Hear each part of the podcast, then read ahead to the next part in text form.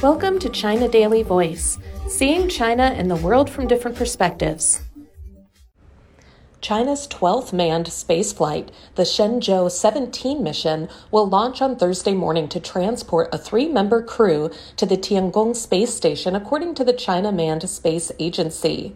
Lin Xiqiang, deputy director of the China Manned Space Agency, said at a news conference on Wednesday morning at the Jiuquan Satellite Launch Center in northwestern China that the crew members, Mission Commander Senior Colonel Tang Hongbo, Lieutenant Colonel Tang Shengjie and Lieutenant Colonel Jiang Xinlin have been scheduled to ride on board the Shenzhou 17 spaceship to be lifted by a Long March 2F carrier rocket at 11:14 a.m. on Thursday from the Oasis Lake Jiuquan Center in the barren Gobi Desert. Technicians at the launch center will soon start to inject propellants into the rocket, he said. After the Shenzhou 17 spacecraft enters its present orbital position, it will activate the rapid rendezvous docking mode and use about six and a half hours to approach and connect with the front port of the Tianhe core module, said the official. The Shenzhou 17 team will take over the Tiangong station from their peers in the Shenzhou 16. Mission Commander Major General Jing Haipeng Colonel Zhu Yangzhu and Professor Gui Haichao, who arrived on May 30th. By now, Jing's crew has stayed in orbit for nearly five months.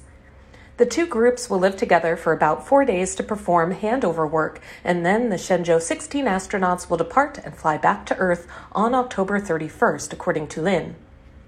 He said the Shenzhou 17 crew is scheduled to stay inside the Tiangong for around six months and return to Earth around April. Their tasks include carrying out scientific experiments and technological demonstrations, conducting spacewalks to install equipment to maintain the massive orbital outpost, checking the space station's operational performance, and obtaining relevant data, as well as helping to review ground facilities support capabilities.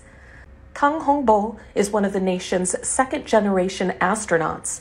Through this mission, he will become a record holder in Chinese astronauts in terms of the shortest interval between two space flights, just two years and one month after he returned from his first space journey in the three month Shenzhou 12. Tang Shengjie and Jiang are members of the third group of astronauts, and the Shenzhou 17 will be their first time to reach Earth's orbit. That's all for today. This is Stephanie, and for more news and analysis, by the paper. Until next time.